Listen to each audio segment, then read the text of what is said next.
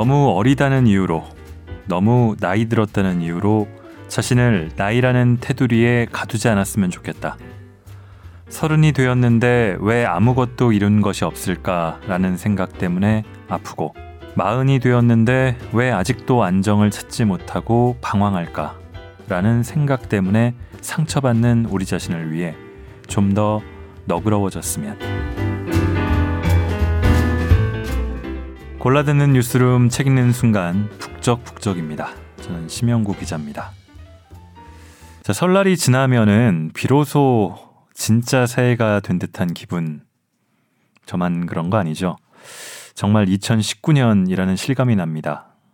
그렇습니다. 그리고 또 한 살 나이를 먹었습니다.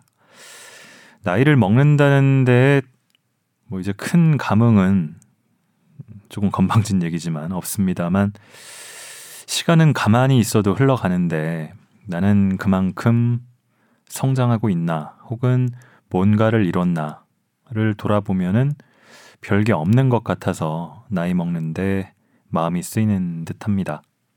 사실 이 책은 제목 때문에 관심이 갔다가 아, 또 너무 어, 센치해진다고 할까요? 그런 기분을 반영하는 것 같아서 또 망설였다가 그러다가 읽고서는 가져오게 됐습니다. 이 백세 시대라고 하지만 불혹이라고 하는 40언저리를 이미 지나쳤거나 아니면 곧 혹은 언젠가 갈 분들 모두가 읽었으면 하는 책입니다. 그런 거 있잖아요. 노래 중에서는 서른 즈음에 또 내 나이 마흔 살에는 이런 노래들이 어, 그 연령대 전후한 분들한테는 되게 꽂히는 것 같은데 이 책은 꼭 그렇지만은 않은 것 같아요. 정여울 작가의 마흔에 관하여가 오늘 가져온 책입니다. 낭독을 허가해준 한결의 출판과 정 작가님께 감사드립니다.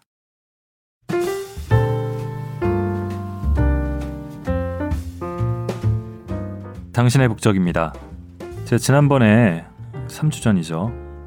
세상의 법정에서 실격한 이들을 위해 라는 제목으로 실격당한 자들을 위한 변론을 읽었는데요.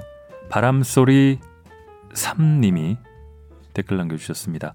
북적북적 책 선정은 언제나 좋네요. 어, 전에 방송 듣고 김진영 교수님 책도 사게 되었는데 이번 책도 그렇게 될 것 같아요. 내용 잘 스며들게 낭독해 주셔서 감사합니다. 해주셨습니다.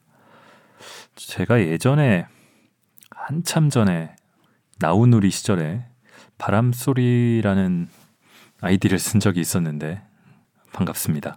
감사합니다.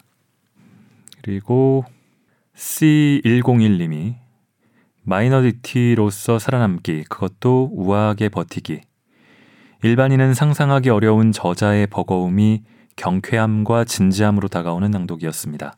정도의 차이야 많지만 누구나 살면서 어느 순간에는 자신이 마이너리티라고 생각하기 마련. 그 순간들을 견디고 버티기, 연습하기.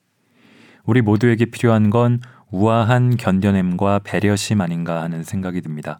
달려가다가도 잠시 멈출 수 있는 여유. 다소 지체되더라도 함께 보폭을 맞추어 살아가려는 생각이 나에게 있는가 되묻는 시간이었습니다. 라고 말씀해 주셨습니다. 야, 이렇게 제 낭독이나 제가 코멘트한 것보다 훨씬 격조 있는 댓글을 남겨주시면 몸둘 바를 모르겠습니다. 고맙습니다. 메일을 보내주신 분이 있는데요. 연님입니다. 어, 책을 좋아해서 관련 팟캐스트를 찾아보다가 북적북적을 듣게 되셨다는 분인데요.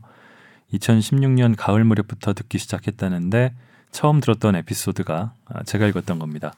그 장강명 작가의 5년 만의 신혼여행. 당시 가지고 있던 많은 고민들이 책으로서 공유되고 공감되는 분위기를 강하게 바꾸서 책도 바로 구매하고 북적북적도 구독하게 됐다고 하시고요. 저에 대해서는 부드럽고 따뜻한 목소리라면서 어, 아주 덕담을 해주셨습니다. 감사합니다. 네. 다른 기자들한테 해당되는 부분은 다른 분들이 읽도록 하겠습니다. 아마 읽어주실 겁니다. 더 힘내서 좋은 책 찾아서 잘 읽도록 노력 배가해야 되겠습니다. 아, 북적북적이 하고 싶은 말씀이나 읽었으면 하는 책, 또 사연 있으신 분들은 book 골뱅이 sbs.co.kr로 보내주세요. 인스타그램도 아직 열려 있습니다.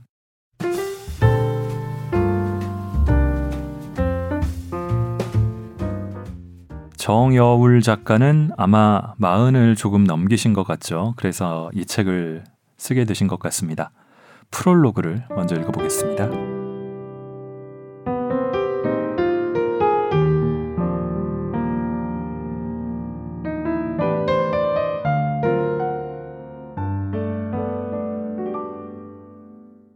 어린 시절에는 서른이 되면 세상이 무너질 것만 같았고 마흔이 되면 인생에서 더 이상 새로움이란 없을 줄 알았다. 그러나 웬걸 서른의 삶은 하루하루가 박진감 넘쳤고 마흔의 삶은 예상보다 훨씬 아름답고 눈부셨다. 마흔 이후에야 알게 되었다. 나이 드는 것은 공포의 대상이나 떨쳐버려야 할 원죄가 아니라는 것을. 삶을 소중히 가꾸는 사람에게 나이 드는 일은 오히려 찬란한 축복임을. 우리가 삶의 온갖 예측 불가능성을 받아들일 준비가 되어 있다면 삶은 불행을 던져줄 때조차도 엄청나게 값진 무언가를 안겨준다. 마흔 이후의 삶은 결코 인생에 덧붙여진 부록이 아니다. 오히려 우리가 공들여온 모든 시간의 흔적이 응축되어 환하게 빛을 발하는 시기. 오직 가능성으로만 존재했던 모든 꿈들이 눈부시게 날갯짓을 시작하는 시기. 그런 시기다. 마흔 이후의 삶은 우리 삶의 어엿한 일부이자 가장 빛나는 시간이기도 하다. 20대처럼 뭐든지 서두르느라 서둥지둥 불안하지도 않고 60대 이후처럼 몸이 생각만큼 따라주지 않아 마음만 앞서지도 않는다. 중년은 육체의 젊음과 영혼의 지혜를 동시에 간직할 수 있는 우리 인생의 마지막 시기인 것이다. 그런데 20대, 30대 젊은이들에게 중년이란 무엇이라고 생각하냐라고 물어봤더니 충격적인 대답이 돌아왔다. 중년 또는 마흔이라고 하면 폐경기나 노후 준비 같은 우울한 단어가 먼저 생각난다는 것이다. 나는 웃으며 그들의 어깨를 토닥여주고 싶었다. 마흔은 그런 것이 아니라고. 마흔은 그렇게 무섭고 끔찍한 나이가 아니라고. 나는 마흔 이후에 내가 20대나 30대의 나 자신보다 훨씬 괜찮다고 생각한다고. 물론 체력과 활력은 20대나 30대를 따라갈 수 없다. 몸 여기저기서 크고 작은 고장의 징후가 보이기 시작한다. 하지만 마흔 이후 일과 인간관계에서는 확실히 그동안 노력해왔던 증거가 속속 드러나기 시작했다. 젊은 시절의 노력이 이제야 빛을 보기 시작하기도 하고, 내가 진정으로 잘할 수 있는 일은 무엇인가에 대한 뚜렷한 자기인식이 생기기도 한다. 10대와 20대, 30대와 40대를 비교해 보면 나는 지금이 가장 행복하다. 절대로 20대나 30대로 돌아가고 싶지 않다. 그때는 영혼의 허기가 너무 심각했기 때문이다. 항상 사랑에 굶주렸고 타인의 관심에 일이 일비했고 나는 재능 있는 사람인가에 대한 물음이 지나쳐 스스로를 학대했다. 돌이켜보니 젊음이란 본래 그런 것이다. 좀 더 자신감 있고 스스로를 사랑하는 성격으로 타고났다면 좋았겠지만 나는 예민하고 내성적인 성격을 타고났기에 더더욱 있는 그대로의 나를 사랑할 수 없었다. 마흔은 내가 처음으로 있는 그대로의 나를 사랑하기 시작한 나이다. 30대까지만 해도 나 자신을 있는 그대로 사랑해야 한다는 강박만 있었지. 진심으로 꾸밈없이 나를 보듬지 못했다. 마흔 이후 나는 내 그림자를 완전히 받아들이기 시작했다. 내게는 결코 벗어날 수 없는 콤플렉스와 트라우마가 있음을. 하지만 그 그림자조차 나의 어엿한 일부이며 내가 사랑하고 돌봐야 할 나 자신임을 알게 되었다. 그렇게 나의 마흔은 내 그림자와의 행복한 동거로 힘차게 시작되었다.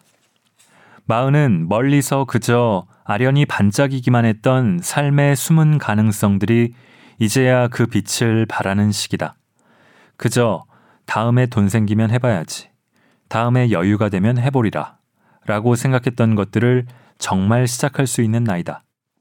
더 늦으면 진정으로 내가 원하는 것을 시작할 수 없을지도 모른다는 절박함도 함께 느껴지는 나이다. 30대만 해도 아직 시간이 많다고 생각해 마흔 이후만큼의 절실함은 부족하다. 이제 스스로를 젊다고 생각하진 않지만 젊음이 내게 가져다 준 것들을 조용히 곱씹으며 지나간 시간의 무늬를 헤아려 보는 시기. 그런 아름다운 자기 발견의 시간이 바로 마흔이다. 어렸을 때는 타고난 재능이나 집안 배경 같은 것들이 중요한 역할을 하는 것처럼 보이지만 중년 이후에는 정말 노력한 만큼의 결과가 투명하게 드러나기 마련이다. 내가 견디고 다듬고 보듬고 마침내 완전히 껴안은 마흔이라는 시간이 아직 마흔이 되려면 한참 멀었다고 생각하는 젊은 독자들에게도 마흔이면 한창 때 아닌가 하며 지나간 마흔을 애도하는 독자들에게도 따스한 마음의 피난처가 되기를 바란다. 중년은 결코 새로운 것을 시작하기에 너무 늦은 시간이 아니다.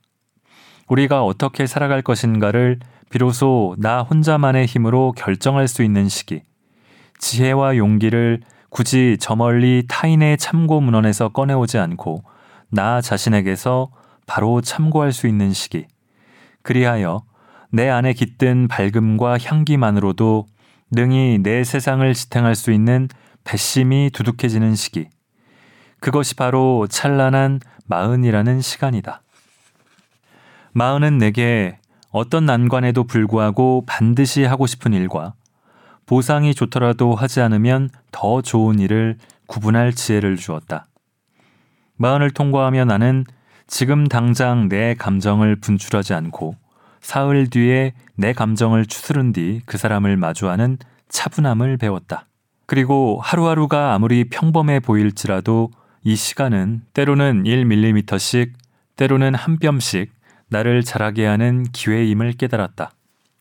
더 젊어 보이기 위해 애쓰기보다는 제 나이의 무게에 걸맞은 지혜와 용기를 지니기 위해 애쓰는 나날들이 내게는 기적 같은 신비와 축복으로 다가오기 시작했다.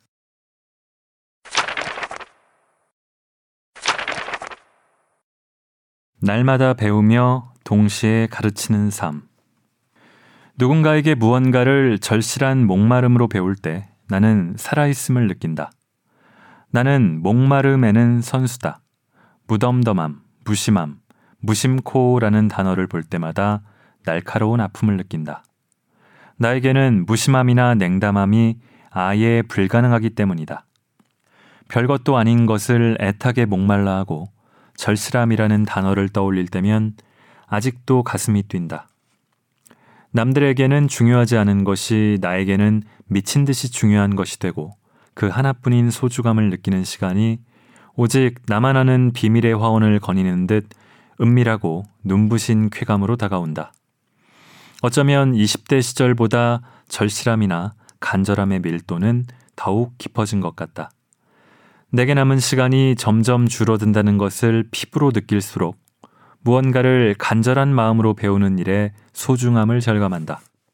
마흔 능선을 넘으면서는 더더욱 뭔가를 배운다는 것이 미치게 좋다. 낯선 것을 배울 때마다 우리의 감각은 완전히 새롭게 재배치된다. 나는 마흔을 앞두고 첼로를 배우기 시작하며 전에는 거의 쓰지 않았던 왼손을 예전보다 훨씬 더 많이 사용하게 되었고 마흔이 넘어 그림을 배우면서는 이 세상 모든 존재들의 색채와 형태와 질감을 더욱 생생하게 느낄 수 있게 되었다. 첼로는 왼손으로 현의 떨림을 예민하게 느껴야만 비로소 친밀해질 수 있는 악기다. 첼로를 배우면서 나는 왼손으로 밥을 먹을 수 있게 되었고 서툴지만 글씨도 쓰게 되었다. 그림을 배우기 시작한 뒤로는 내 눈에 들어오는 모든 형태와 색채가 예전과는 다른 얼굴로 말을 걸어오기 시작한다. 얼마 전에는 제주도에서 황금빛과 오렌지빛이 7대 3의 비율로 섞인 듯 오묘한 빛깔로 타오르는 저녁 노을 아래 흔들리는 억새의 춤사위를 보았다. 나도 모르게 탄식을 금치 못했다. 저 아름다운 풍경을 한 번뿐인 이 순간을 내 손으로 그릴 수 있다면 얼마나 좋을까. 이런 열망은 실용과는 전혀 거리가 멀기에 더욱 격렬한 순수성으로 내 심장을 두근거리게 만든다. 나는 첼로나 그림으로 돈을 벌려는 것이 아니라 그것들을 배우고 익히는 과정 자체의 희로애락을 온전히 느껴보고 싶은 것이다. 오직 배움 그 자체의 감동을 온전히 누리는 기쁨을 나는 서서히 알아가기 시작했다. 배움의 깊이가 더해질수록 무언가를 단지 읽어서 아는 것과 속속들이 이해하고 받아들여 깨닫는 것의 차이를 알게 된다. 간접 경험과 직접 경험의 차이는 예스와 노의 차이만큼이나 엄청나다. 직접 내 몸으로 경험해 봐야만 알 수 있는 것들을 향한 배움의 열정은 우리의 권태로운 삶을 빠른 속도로 회복시킨다. 이선 호크 감독의 다큐멘터리 피아니스트 세이모어의 뉴욕 소네트를 보면서 나는 배움의 기쁨으로 삶을 바꾸는 피아니스트 번스타인의 감동적인 가르침에 눈시울이 뜨거워졌다. 오랫동안 잊고 지내던 피아노를 향한 열정이 다시금 되살아나 심장이 따끔거렸다. 나는 어린 시절 내 삶의 소중한 일부였던 피아노를 내가 완전히 포기하지 않았다는 것을 그제야 깨달았다. 피아니스트가 되지 못했다고 피아노마저 포기한 것은 아님을 너무 오래 잊고 있었다. 피아노 건반을 두드릴 때마다 내 영혼의 깊은 곳이 타는 듯한 목마름으로 가장 깊은 울림을 갈구한다는 것을 나는 잊고 있었던 것이다. 아, 배울 것이 너무 많다. 지금도 너무 많은 것들을 마음속에 구겨놓느라 배운 걸 복습할 시간도 없는데. 하지만 이런 고민은 행복한 축에 속한다. 무려 아흔이 가까운 나이에도 하루에 8시간씩 피아노를 연습하고 학생들을 가르치며 아름다운 글까지 쓰는 번스타인의 인생을 엿보고 나니 이제부터 어떻게 살아야 할지 비로소 감이 잡히는 느낌이었다.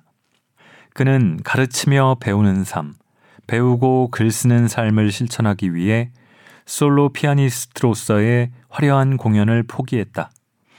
그는 더 높이 날아올라 최고의 피아니스트로 우뚝 설 수 있었지만 그 빛나는 성공의 길 대신 조용하고 고독하나 아무것도 결핍되지 않은 삶을 추구했다.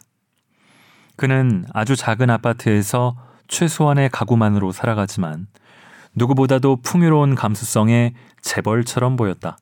그래. 매일매일 배우고 매일매일 가르치고 그리고 거기서 느낀 것들을 글쓰기로 표현하는 것. 이것만큼 행복하고 충만한 삶이 또 있을까?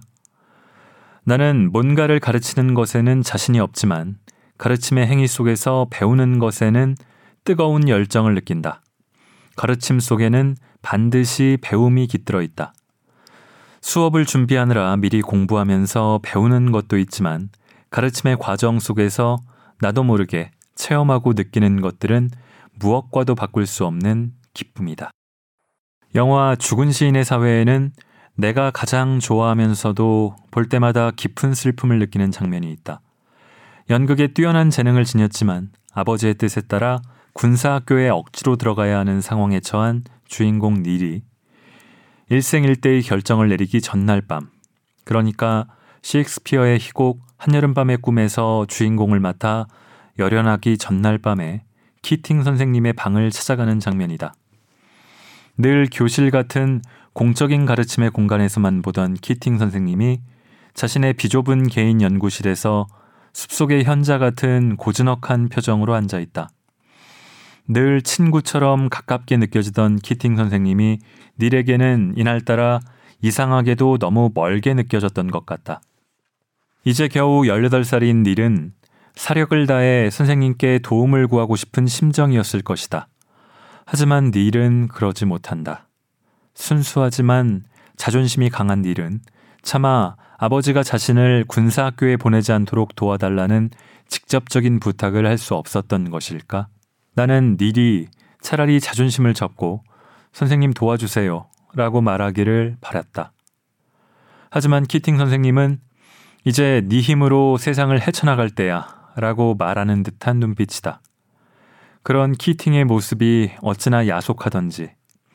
그때 닐이 도와주세요 라고 말했다면 키팅 선생님이 그래, 아직은 너 혼자서 모든 것을 헤쳐나갈 수는 없단다 라고 말했다면 그토록 아름답고 눈부신 청년 닐은 죽음을 택하지 않을 수도 있지 않았을까? 하지만 오랜 시간이 지나 다시 죽은 시인의 사회를 보고 내 생각이 틀렸다는 것을 아프게 깨달아야 했다. 어떤 스승이라도 마지막 한 걸음까지 함께 가줄 수는 없다.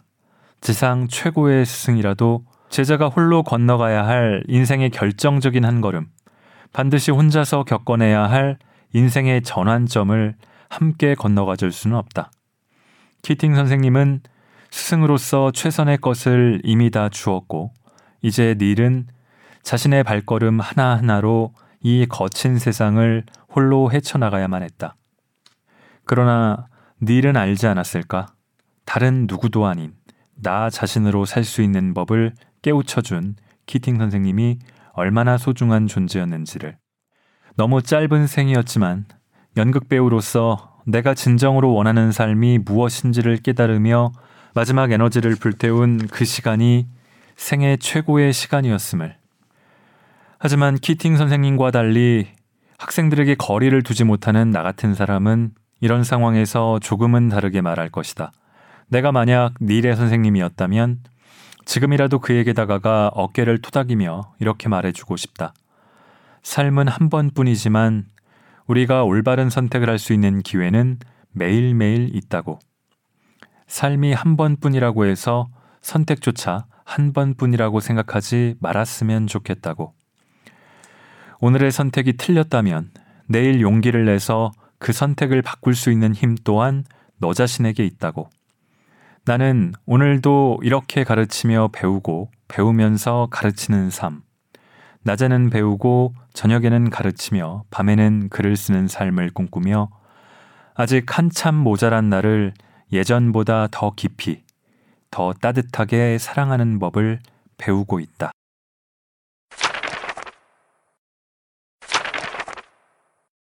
멀어져야 비로소 아름다운 것들. 내가 원치 않는 내 모습을 마치 속마음을 비추는 거울을 본 것처럼 타인에게서 발견하고 화들짝 놀랄 때가 있다. 몇 년 전 어느 문학상 시상식에 신인 작가들이 모이는 자리였다. 어떤 젊은 신인 작가가 매우 어색한 표정으로 누구와도 제대로 어울리지 못한 채 그야말로 꿔다 놓은 보리자루처럼 앉아 있었다. 처음 문인들의 술자리에 온 그 친구가 적응하기 힘들어하는 것 같아서 괜찮냐. 나도 이런 자리가 어색하다. 너무 섞이려고 애쓰지 않아도 된다고 말을 건네고 싶었다. 그런데 그 신인 작가가 거기 모인 수많은 다른 사람들을 경멸하는 듯한 시선으로 바라보는 것이 순간 느껴졌다. 이런 자리는 분위기가 항상 이런가요? 너무 시끄럽고 정신이 없어서 전 도저히 적응하지 못하겠네요. 나는 그에게 다가가서 마음 편하게 시간을 보내보라 고 말하려다가 오히려 마음이 불편해지고 말았다. 적응하지 못한 자신은 고귀하고 다른 사람들은 속물이라는 듯한 느낌으로 고결한 자기 자신과 나머지 사람들을 구별하고 있는 시선을 나는 곧바로 감지했다. 그런 자리가 편안한 사람은 없다. 특히 작가들은 대부분 그런 자리를 불편해한다. 그런데 애써 그 자리에 어색함을 피하려고 이런저런 사람 살아가는 이야기를 쥐어 짜낸다. 서로에게 웃으며 농담을 거는 사람들이 많아지고 점점 더 분위기가 고조되며 사람 많은 술자리 특유의 거나함과 왁자지껄함이 보이기 시작하자 그 친구는 더욱 불편한 기색이었다. 불편한 건 이해하지만 그래도 힘들게 서로 섞이려고 노력하는 사람들을 미워할 필요는 없지 않은가? 그 순간 어떤 기시감이 몰려왔다. 어디선가 저런 모습을 본 적이 있다는 생각이 들었다. 세상에, 바로 10년 전쯤의 나였다. 처음 문인들의 술자리에 나갔을 때 실망하던 내 모습이 떠올랐다. 작가들은 그냥 글로만 볼 걸. 술자리 같은 데선 만나지 말 걸. 이런 생각에 빠져 대인기피증에 걸릴 지경이던 그 시절의 나. 그럼에도 불구하고 왠지 문인들과 한마디라도 이야기를 나누고 싶어 그 사람에게 좋은 사람으로 기억되고 싶어 애쓰던 애처롭고 안쓰러운 내 모습이 거기 있었다. 그 친구는 나보다 한술 더 떠서 남들에게 좋은 모습으로 기억되고 싶은 의지조차 없는 것 같았다. 그냥 그 모든 사회화된 존재들이 싫은 것처럼 보였다. 10여 년 전 내 모습이 남들에게 저렇게 비춰졌겠구나 하는 통렬한 자각이 밀려왔다. 그때부터 나로부터 유체 이탈하여 나를 바라보는 눈을 길러야겠다는 생각을 했다. 굳이 남에게 나를 비춰보지 않아도 스스로를 비출 수 있는 영혼의 거울을 항상 장착해야겠다고. 그리고 낯가림을 최대한 줄여야겠다고 결심했다. 낯가림 없는 사람이 어디 있겠는가? 나처럼 낯가림이 심한 사람은 낯을 가리지 않는 척 연기를 하기도 정말 힘들다. 그러나 최소한 내가 낯을 가린다는 이유로 다른 사람들을 불편하게 하지 말자는 결심을 하고 나니 오히려 사람들에게 다가가는 일이 그렇게 힘들지만은 않았다. 낯가림을 탈피하는 최고의 방법은 내가 먼저 말을 거는 것이다. 어색하고 부끄럽지만 그래도 그 사람의 디테일에 대한 작은 관심을 가져보는 것이다. 지금 쓰시고 계시는 그 볼펜이 참 예뻐요. 오늘 날씨가 너무 좋아서 소풍이라도 가고 싶어요. 오늘 옷 색깔이 이 장소와 참 잘 어울려요. 이 책은 제 인생을 바꾼 책이에요. 상대방은 나의 이런 미숙한 말걸기에 서린 안간힘을 알아봐주고 나보다 더 자연스럽고 따뜻하게 대꾸를 해주곤 한다. 사람들에게 다가가기 위해 무슨 말이라도 지어내려는 내가 아직도 낯설고 부끄럽지만 그래도 낯가림을 탈피하기 위해 애쓰는 나 자신이 낯가림의 그물망에 갇혀 누구에게도 말을 걸지 않는 나보다는 훨씬 낫다. 마흔이 넘어 새로운 조직 생활에 대한 미련은 접었지만 사람을 만나야 할 땐 좀 더 둥글둥글하고 편안한 모습으로 다가가야겠다는 생각이 들었다. 마흔은 그렇다. 나 자신의 결핍이 제대로 보이기 시작한다. 그것조차 보이지 않는다면 그 사람은 정말로 자신을 돌아보는 일에 소홀한 사람이거나 자신을 너무 훌륭한 사람으로 착각하는 사람일 것이다. 우리 모두에겐 저마다 태생적인 결핍과 고쳐지지 않는 단점과 절대로 채워지지 않는 콤플렉스가 있다. 그것을 완전히 겸허하게 받아들이는 용기만이 우리 자신을 진정으로 변화시킬 수 있다. 마흔은 그렇게 나 자신의 모든 그림자를 받아들이는 완전한 수용의 전환점이 될 수 있다. 이 심리적 대전환의 기회를 놓치면 나쁜 성격과 습관은 더욱 화석처럼 굳어져 버리고 나이 들수록 더욱 옹졸하고 타인이 기 피하는 인물이 될 수 있다. 40대가 되면 사람들은 자신의 일에서 어느 정도 자리를 잡아가고 어떻게 살 것인가, 어떻게 살아야 할 것인가에 대한 커다란 그림이 보이기 시작하고 비로소 그동안 잘못 살아온 시간들의 그림자가 보이기 시작한다. 마흔 즈음은 저마다가 지닌 성격적인 결함을 있는 그대로 받아들이고 조금씩 나아지기 위해 노력하는 평생의 습관을 기를 수 있는 최고의 시간이다. 마흔의 문턱을 넘으며 익숙한 나로부터 거리두기만큼 중요한 것이 소중한 타인과의 거리두기임을 깨달아가고 있다. 나이 들수록 깨닫게 된다. 멀어져야 더욱 아름다운 것들이 있다는 것을. 모든 사랑하는 것들을 철저히 내 곁에 두고자 할 때는 몰랐다. 멀어진다고 덜 사랑하는 게 아니란 것을. 서로에게 강렬한 애착을 지닌 가족으로부터의 정서적 독립이 어려웠던 나는 가족과의 물리적 거리는 멀수록 좋다는 것을 마흔이 넘어서야 깨달았다. 마음의 거리는 가깝더라도 물리적 거리는 되도록 멀어야 가족을 질척이지 않는 감정으로 바라볼 수 있다. 나는 지금 부모님을 내 인생의 어느 때보다도 사랑하지만 아직도 나를 향한 걱정과 집착이 지나친 부모님의 감정의 습관으로부터는 멀어지고 싶다. 엄마는 평생 걱정의 덫을 놓으시며 꿈에 네가 나왔다는 익숙한 레퍼토리로 나에 대한 애착을 과도하게 표현하시기 때문이다. 나는 정말 괜찮은데, 나는 정말 잘 지내고 있는데도 엄마는 우리 딸에게 무슨 일이 생기면 어쩌나 노심초사한다.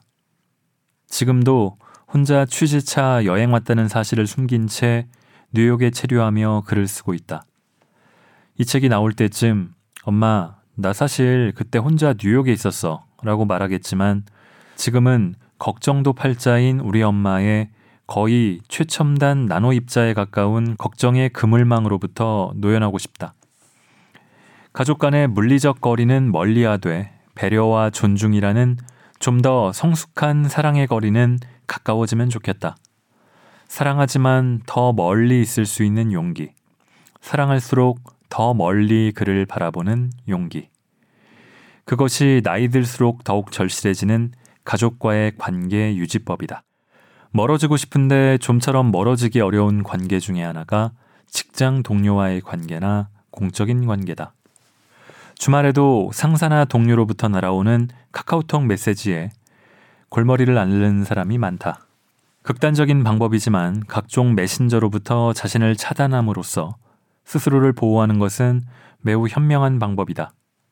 이런 행동에는 엄청난 용기가 필요하다는 것을 안다. 때에 따라서는 왕따가 될 수도 있는 뚝심이 필요하다는 것도 안다. 그러나 조직은 남다른 행동을 하는 사람을 무조건 경계하지만 일 잘하는 사람을 쉽게 내칠 수 없다. 일에는 자신을 온전히 던지되 우리의 일거수일투족을 감시하는 사회적 관계망의 그물로부터는 좀 더 자유로워 보자. 이것은 단지 습관을 바꾸는 문제가 아니라 나 자신과 벌이는 무시무시한 전쟁이다. 세상에서 가장 중요한 전쟁, 나를 지키기 위한 전쟁이다. 나답게 살아갈 용기를 실천할 수 있는 전사가 되기 위해서는 남다르게 살아갈 배짱이 필요하다.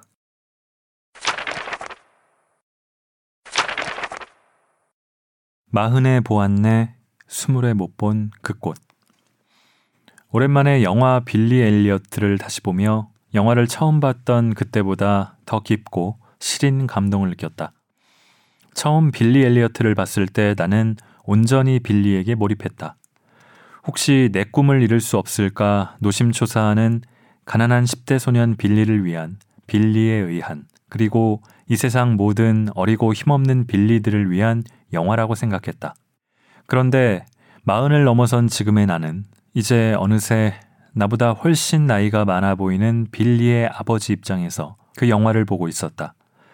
20대 때에는 발레리나가 되고 싶어 하는 빌리를 이해하지 못하는 광부 아버지가 답답하고 가엾어 보이기만 했다. 이제는 그를 이해할 수 있었다. 이해를 넘어 가슴 저리게 공감이 되기까지 했다. 자식을 좋은 학교에 보낼 돈은 커녕 한겨울 난방비조차 구할 수 없어 죽은 아내가 아끼던 피아노를 부셔 뗄감으로 쓰는 아버지. 둔감하고 무지해 보였지만 다만 가진 것이 너무도 없어 아름다운 예술을 느낄 수 있는 감성까지 마비되어 버린 아버지의 슬픔이 가슴 깊숙이 문을 두드리기 시작했다. 아빠는 무뚝뚝하고 매정해 보였지만 사실 슬픔과 분노가 뼛속 깊이 뿌리박혀 그 어떤 새로운 것도 받아들이기 힘든 상태가 아니었을까? 예전에는 별 감흥 없이 봤던 장면이 이제 마흔을 넘은 나에게는 가슴에 콕 박히기도 한다. 빌리의 발레학교 오디션을 보러 가는 길. 이 도시를 벗어난 적이 한 번도 없냐고, 런던에는 한 번도 가본 적이 없냐고 묻는 빌리에게 아빠는 황망한 표정으로 이렇게 대답한다. 그곳엔 탄광이 없잖아. 아, 빌리의 아버지는 탄광을 벗어난 삶을 한 번도 살아본 적이 없었던 것이다. 그에게 탄광은 세계이자 우주였다. 남자답게 복싱을 배우라고 했더니 발레하는 여자아이들 틈에 끼어 까치발을 들고 휘청거리는 아들을 이해할 수 없었던 것도 그의 세계 안에는 발레라는 예술의 자리가 아예 마련되어 있지 않았기 때문이었다. 그가 빌리를 이해하고 로얄 발레 학교로 보내는 것은 곧 자신이 평생 지켜온 굳건한 우주를 산산조각 내고 자신이 결코 알수 없는 두렵고도 아름다운 세계로 사랑하는 아들을 멀리 떠나보내는 것이었다. 예전에는 그저 슬프기만 했던 장면이 지금은 더더욱 억장이 무너지는 장면으로 다가왔다. 아버지가 빌리를 발레 학교에 보낸 뒤 집으로 돌아오는 길. 막내 아들은 자신의 인생을 찾아 날아오르기 위해 런던으로 갔지만 큰아들과 아버지는 생계를 위해 다시 탄광저 밑바닥으로 내려가야만 한다. 아버지는 남은 삶을 위해 할 수 있는 것이 다시 저 어두컴컴한 갱도로 내려가는 일밖에 없다. 빌리가 끊임없이 날아오르는 동안 아버지는 끊임없이 캄캄한 갱도 밑으로 내려간다. 쿵. 갱도를 내려가는 낡은 승강기가 굉음을 토해내며 출발하는 순간 빌리가 언젠가는 날아오를 것을 알면서도 아버지의 절망을 이제 더 깊이 이해해버린 내 가슴은 예전보다 더 캄캄한 어둠으로 뒤덮이기 시작했다. 오래전에 이미 읽었던 책을 다시 읽어보면 이 책에 이런 구절이 있었어 하고 감탄하게 된다.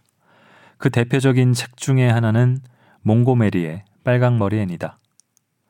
앤의 입장에서만 온통 몰입하여 울고 웃었던 어린 시절과는 달리 이제는 마릴라의 시선에서 앤과 세상을 바라보게 된다. 앤의 입장에서 마릴라는 엄격하고 냉담해 보였지만 사실 마릴라 또한 앤을 본 뒤 충격받은 상태였다. 농장 일을 도맡아 거들어줄 튼튼한 남자아이를 원했는데 농장 일은커녕 집안일도 맡기기 어려울 것 같은 가냘프고 수다스러운 소녀가 자신을 이가 붙어 있는 앤으로 불러달라며 제발 자신을 버리지 말아달라며 눈물 그렁그렁한 커다란 눈으로 쳐다보고 있다. 그런 앤을 바라보며 마릴라는 당혹감을 느꼈을 것이다. 평생 독신으로 살아오며 그저 매튜와 농장을 지키는 일에만 몰두했던 마릴라가 앤에게 매일 밥을 해주고 옷을 지어 입히고 학교를 보내고 학교에서 놀림을 받고 돌아와 펑펑 우는 앤을 달래주며 앤의 억울함을 풀어주기 위해 온 동네를 돌아다니며 사과와 변호와 증언을 일삼게 된다. 앤을 만나지 않았더라면 결코 초록색 지붕집 바깥의 세계에는 관심을 주지 않았을 마릴라가 세상을 향해 굳게 닫힌 마음의 빗장을 열고 한 발 한 발 내가 결코 살지 못했던 세계를 향해 나아갈 때마다 가슴이 시렸다. 나는 마릴라가 어느 날 난로불 아래서 책을 읽다가 자기만의 몽상에 잠겨 있는 앤을 다정하게 바라보며 자기 안의 다정함에 흠칫 놀라 혼자 생각하는 장면을 여러 번 다시 읽었다. 어린 시절이라면 결코 알아보지 못했을 눈부신 명장면이다. 대낮에 햇볕 아래 다정한 눈빛을 보내면 혹시나 앤이 자신의 사랑 그득한 마음을 눈치챌까봐 두려운 마릴라. 장작이 타오르는 어스름한 불빛 아래서 마치 소중한 보물을 자기만 훔쳐보듯이 그렇게 아무도 모르게 앤을 타오르는 눈빛으로 바라보는 마릴라의 비밀스러운 사랑을 이제 나는 이해한다. 너무 격렬하게 마음을 주는 것은 왠지 죄악처럼 느껴졌기에 그런 사랑은 마치 신의 영역인 듯 불경스럽게 느끼는 마릴라의 깊고 그윽한 사랑을 이제는 이해할 수 있을 것만 같다. 마릴라를 기쁘게 하는 것이 세상에서 가장 어려운 미션처럼 느껴지는 앤의 간절한 마음보다 수백 배 더 아프고 쓰라렸을 마릴라의 미처 마음껏 활짝 펼쳐 보이지 못하는 사랑을 알 것 같다.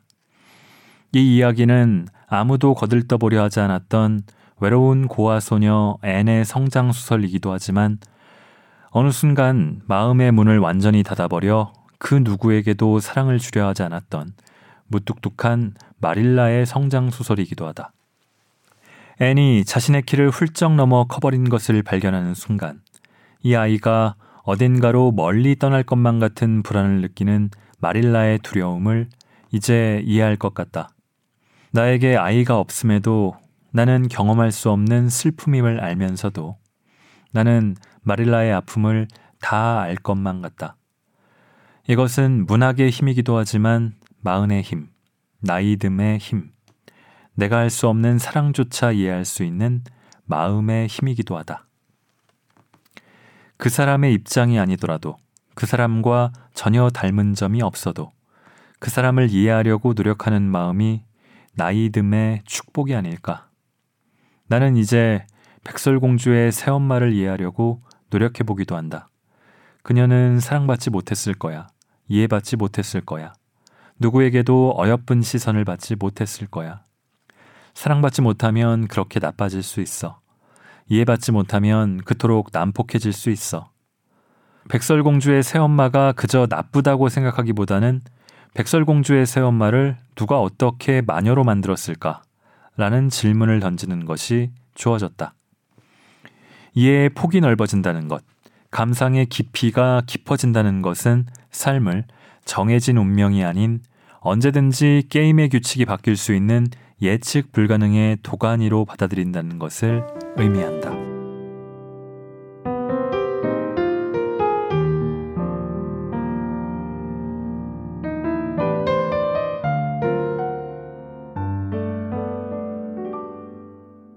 자, 정여울 작가가 마흔에 대해서 얘기하는 여러 대목들을 읽었는데요. 어, 공감하는 매우 공감하는 부분도 있고 음, 저랑은 생각이 좀 많이 다른 부분도 있고요. 저랑 좀 성정이 다른 분이니까 당연히 그렇겠죠. 20대나 30대한테는 아직 마흔이라면 너무 먼 이야기고 50대, 60대한테는 이제 마흔은 지나간 이야기, 지나간 이야기를 굳이 생각하는 게 뭐 사치다 하고 생각하시는 분들이 혹시 있을지도 모르겠습니다. 뭐 마흔이라는 부분을 나이는 숫자에 불과하다는 얘기를 많이 하는데 이 마흔이라는 게 분절점이긴 하지만 역시 저도 그렇게 생각합니다. 제가 나이가 어느새 돌아보니 이만큼 됐지만 어려서 생각하던 그 나이의 느낌은 아니라고 생각을 하거든요. 아직 젊다는 생각도 있고 또 배울 것과 할 것과 그런 게 많으면서도 제가 또 가르쳐 줄 수 있는 부분들도 있고 저는 앞으로 더 성장할 수 있다고 믿고 있고 뭐 되보할 수도 있겠지만요. 그런 부분들을 많이 생각하는데 어, 새해가 되니까 비로소 설날 지나니까 실감이 나니까 이 책을 읽을 계기가 되기도 했고 더더욱 저 자신에 대해서도 많이 생각하게 된 그런 책이었습니다. 작가가 맨 뒤에 에필로그에 아름답고 풍요로운 마흔을 위한 10계명이라고 적은 게 있습니다. 저는 이게 근데 꼭 마흔을 위한 10계명이 아닌 것 같아요.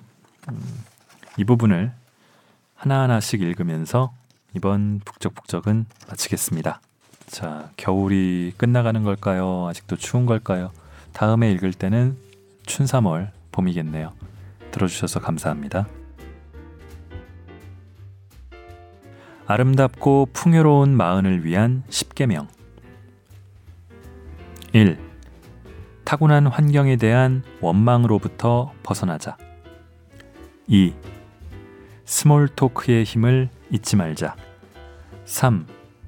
종이와 펜을 항상 휴대하자 4. 실력은 전문가로 마음은 아마추어로 5. 분노를 누그러뜨리는 매뉴얼을 만들자. 6. 영감을 떠올리게 만드는 장소. 마음을 편안하게 해주는 나만의 장소를 찾자. 7. 철학이 필요한 시간을 즐기자. 8. 자기에 관한 글쓰기에 도전해보자. 9. 아름다운 마지막을 준비하기 시작하자. 10. 최고의 것들을 먼 훗날로 미루지 말자.